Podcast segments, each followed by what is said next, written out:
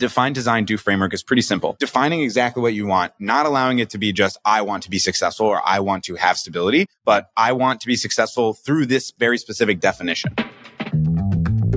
Welcome to Marketing with Matt. If you're an entrepreneur or business owner looking to create more margin in your life and business, you're in the right place. For more after the show, be sure to check out profitmoreworkless.com.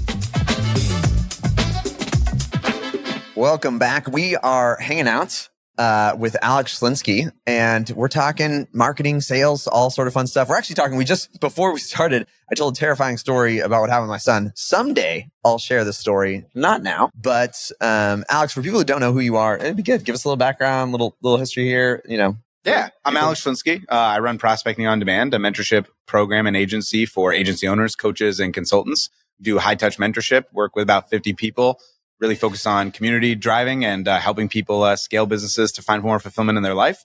I'm a new published author, which is exciting. Congrats. It sounds really exciting. Honestly, it was like the hardest and worst thing ever. Yeah. Been very validating though for people that read it and enjoy it. That's been a lot of fun. So Anti-Hustler's Handbook, check it out on Amazon. It's great. I don't make any money from it, but it's really good for you to read it. And I think you'll really enjoy it. Um, and also I had heart surgery. You know, it's kind of like a fun anecdote, but I'm alive and well. So it's all good. Those are the three things I have for you today. Well, so let's put that in context. So for for me, the show, a, a lot of the theme here is marketing has been this vehicle where um, when done appropriately, it, it puts it puts pressure, but then also puts freedom down on the other areas of the business. So for me, it's like I want to be great at marketing so that I have the opportunity to profit more and work less. Like where you get to this place. Um, you know, I had someone else on the show. We're talking like when you help a business and they get overwhelmed, like the marketing's so good and they get to, you know, they're, they're packed out. They can't handle all the new business. It's like, that's a great thing. You get sure. to raise your price. That's supply and demand. And then hypothetically, you have less people and get paid more. Um, but this anti-hustlers handbook, let's talk about that because I, I find this, the discipline to start with the end in mind, like uh, know what you want and, and relentlessly go after it. Yeah. Um, it's countercultural. Like there's a pressure sure. here, even if you're going to be good at marketing and business, people will often hustle and almost kill themselves in the process. No or doubt. at least I literally almost killed myself. Yeah, at least feel like you're like, what did I accomplish? I built this cage around me that I no that doubt. I I don't know regret. So let's talk about the handbook. Yeah. So the, the the handbook concept came from the idea that you know when I was 18, I found out that I had a heart condition. Um, and I think at that point in your life, when you're that young, I think there's just an invincibility complex. The reality is like we all have a, you know, a vial of sand and we don't know how much sand we have. But at 18, you think you have a lot left. And then a doctor tells you you're going to have to have heart surgery pretty much guaranteed by the time you're like 50 or 60. And so I think my mindset had changed a lot of like, oh, I have a lot less sand than I think I do. I really want to be, you know, a dad. I want to be successful. I want to make an impact and I have a lot less time than my peers. So now I'm going to like put it in overdrive. And I, I think mm-hmm. the metaphor is when you put a car in overdrive for 10 years straight, what happens? The, the car dies. And so I accelerated my surgery by 30 years. I had my surgery at 29, not 59. Um, and uh, obviously, that's a big wake up call. I had my surgery when my wife was five months pregnant. We were just talking about your kids as well. And it, you know, it's a shitty experience. When you go into a, a, hospital to have heart surgery, you're not thinking about all the impact you've made and the money you've made and it's whatever. It's just like all you want is more time. Mm. It's all you want. Just like, please, please let me wake up. Give me more time. The last thing that the surgeon said to me, first of all, he goes, are you ready? Which what a, what kind of question is that? No, obviously I am not ready. He's, and he said, uh, with his hands up, you know, with the mask on, I promise that you're going to meet your son. That's what he said. Mm-hmm. And, uh, you know, we went in and obviously waking up and my son was born 117 days later, which was incredible. Um, and, and the reason I wrote the book is because I realized why I got stuck into hustle culture. Mm. We live in a world of just taking action because of this capitalist imperialist society. Mm. there's nothing wrong with capitalism. I'm not the person that's like pounding the table saying that's wrong. I'm talking about not allowing you to define what you want. Mm. People use definitions as entrepreneurs. Um, they go with the most surface level answer. So it's like, what do you want, Matt? I want to be successful. Mm. What does that mean? I want to be free. What does that mean? I want to have stability. What does that mean? I want tranquility. What does that mean? Right? I want peace of mind. What does that mean? No one defines these things because they just allow themselves to be like, I'm going to get this undefined thing, which is just odd. We don't really do this with anything else in our life, but with one of the most important endeavors, the thing that we spend a huge amount of time on, which is business and business development, we're not clear on exactly what we want. And so the metaphor that I use a lot is like Mo Farah versus Usain Bolt, right? Mo Farah, one of the greatest long distance runners in history. Usain Bolt, the greatest short distance runner in history. Who wins a race, Matt?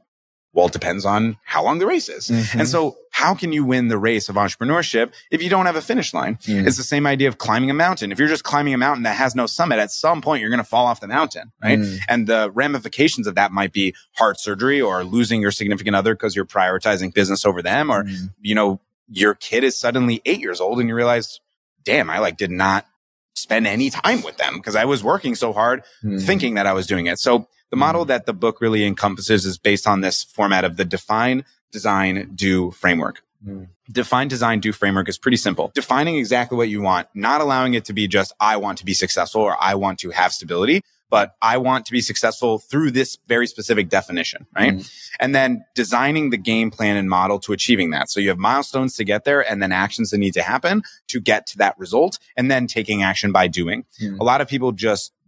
They skip define, they skip design, and they just do. And then they just wonder why they get burnt out, especially with the idea that they'll listen to like either Matt, Alex, or people that are beyond us, you know, Grant Cardone, Tony Robbins. They're like, they want to achieve this thing that didn't really matter to them. And they either achieved it and then they're like, oh, I don't feel any fulfillment from this at all. Mm. Um, or they don't achieve it and they feel so bad that they didn't achieve it, even though it meant nothing to them at all because it was someone else's dream that they thought they wanted, whether it was Grant or Tony or whomever, right? And nothing wrong with those people. It's, it's just a matter of you defining it, not letting someone else define what you want. And that's such a valuable thing that entrepreneurs have, which is agency. Like Mhm. the greatest thing that entrepreneurs have is our choice, our ability to choose. No boss to blame, no one to tell us what to do. We are the ones. And, and we give up agency on the finish line because we're just going to let it be. I want to be successful. It's just crazy. So that, that's the purpose of the book. Mm, I love that. So in this, um, yeah, that power of agency, this has been like a, uh, there was a shift for me in reframing success or even kind of defining success. So this is like a common theme is, uh, I, I talk about it like profits, but I look at like buckets of profit. And, uh, another word for profit is like margin. Yeah. That the success for me is in the space, in the space. Um, and it's counterintuitive because success, I don't say success, progress eats away at that space. Sure. It easily takes it away, right? And this is like, Yeah. a, like a bit, you can feel this in the business space. It's like if I spend $1 to make $2, most, a lot of people in the story, I spent $1 and made $2. What I do? I took my $2 and I spent $2 and made $4. What I do? I took my $4 and made $8. And you build these incredibly sized businesses that have no margin, have no space, uh, aren't actually profitable. No one wants to That's buy right. them, even if they're doing a lot of stuff. And so, um, but it's tempting because progress would say, well, repeat the cycles, keep on investing. Or in the same way, it's like I could put one calendar on my appointment. It was good. So I put 10. Then I I, also think it's vanity too, right? I think Mm. because of the social media world that we live in, like everyone wants to one up each other when frankly, uh, can we curse on this podcast? You already have. So this Oh, is an perfect. explicit episode. So, Perfect. No yeah. one gives a shit, right? Like no one cares about what you're doing. Like they pretend to care by giving you a like, but then as soon as that happens, like get off and their wife is talking about something else and they're back in their regular life. But because of like that weird dopamine hit of social media that it's like, I want to share that I got to 50K in revenue. I don't want to share that that was $500 in profit, but I did get to 50K in revenue. And Mm. so they're like trying to appease like eggs on Twitter or faces on Facebook that Mm. don't care. They just don't care, right? And it, it just doesn't make any sense. Uh, and I'm not being sanctimonious. I used to care a lot about that. Mm. I'm a people pleaser. I want people to like me. Uh, I want them to know that I'm successful. I want to feel successful. But then you have this experience at 29 that hopefully most people won't have, God Mm. willing. And then it's like, I don't care at all what anyone thinks. I don't at all. So I, I think that's part of the obstacle too. It's, it's not just that they don't know what they want or that they're letting someone else define it. It's that they're trying to appease people that it doesn't even matter wh- what they think. They, they're prioritizing the, the validation from people that is irrelevant. And I think that's a Mhm. big problem also in entrepreneurship. No, it's so true. And so, um, what is something out of writing the book that you didn't expect that you got?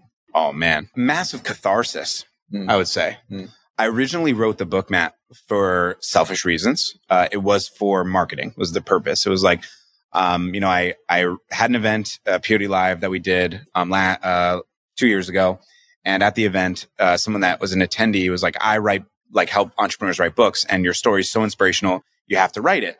Um, it's really important that you do that, like to share the message, but also, and then the also was all the other things like Yeah. you make money and it's authority and you're to be able to get more speaking gigs and all this stuff. And all that was like the exciting part. The part that she framed with, which actually matters, which is the story and the impact was like, oh, I don't care about that. I care about the money, Mhm. which is counterintuitive to the whole thing that we're talking about. Yeah. And so I was writing the book, putting in the effort. And as I was writing it, it just drummed up a lot of emotions about my dad being sick when I was younger and learning about, you know, what happened when he got, he had a debilitating stroke when I was 14 and he was the breadwinner for the family, but he didn't really have a business. He had a freelance job. And when he couldn't work, nothing happened. And so Mm. it was bad for our family. And then, you know, 10 years later, basically, I had the same problem with my surgery. It was for whatever, 14 years later, I had my surgery and the same exact thing. And it's like, am I learning lessons? Am I, am I making appropriate progress? And so in the midst of writing the book, this massive amount of catharsis changed the purpose of the book. Mm. It quickly went from like, I'm making this book to make profit and use it as authority building, which is still true. I don't want to sit here and say that that's not true. That is true. Yeah. But it, through the process, the actual mission statement of the book became infinitely more powerful. And so we just ran an event in Detroit. And uh, it was the first event that I was able to share my book, but I had already launched the book roughly two and a half weeks before.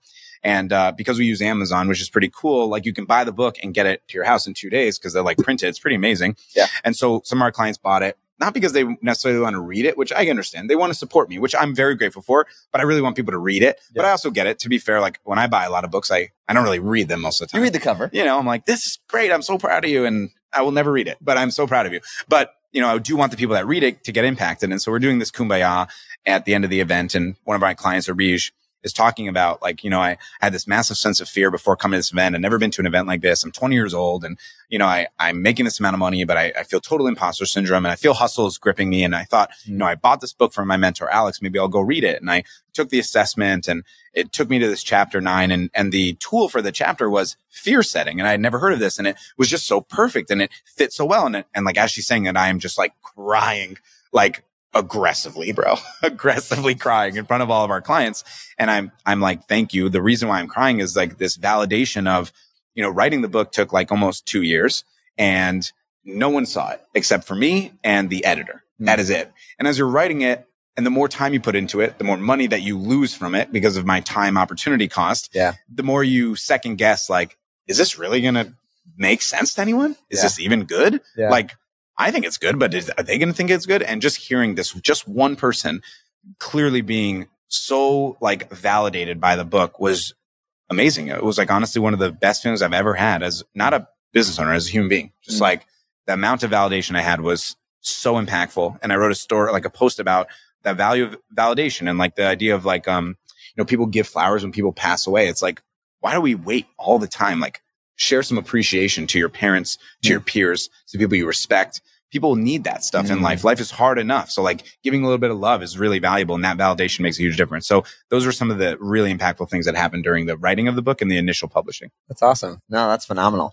I, uh, man, I'm like just centering on that idea of appreciation even now. And so the, um, I, I- we, we're, we're here at another event and I say here, doesn't matter. We're at another event and, um, I, you know, shared as like one of my um, big ahas over the last year. You shared on our stage at our event, and so I appreciate you um, giving that. And this is good, good talk. Yeah, I, I, love this. I love this topic. I love the angle. I love the book. So, Anti Hustlers Handbook. Handbook. Yep. On Amazon. Yep. No one else has the name. No one has the name. It's a blue cover. Someone Blue else, cover. you know, in the future, someone's going to rip it off. But for now, one of a kind, Anti Hustlers Handbook. Find it on Amazon. Alex Schlinsky, thanks for coming on the show. Thanks, man. Yeah, it's good to Appreciate you.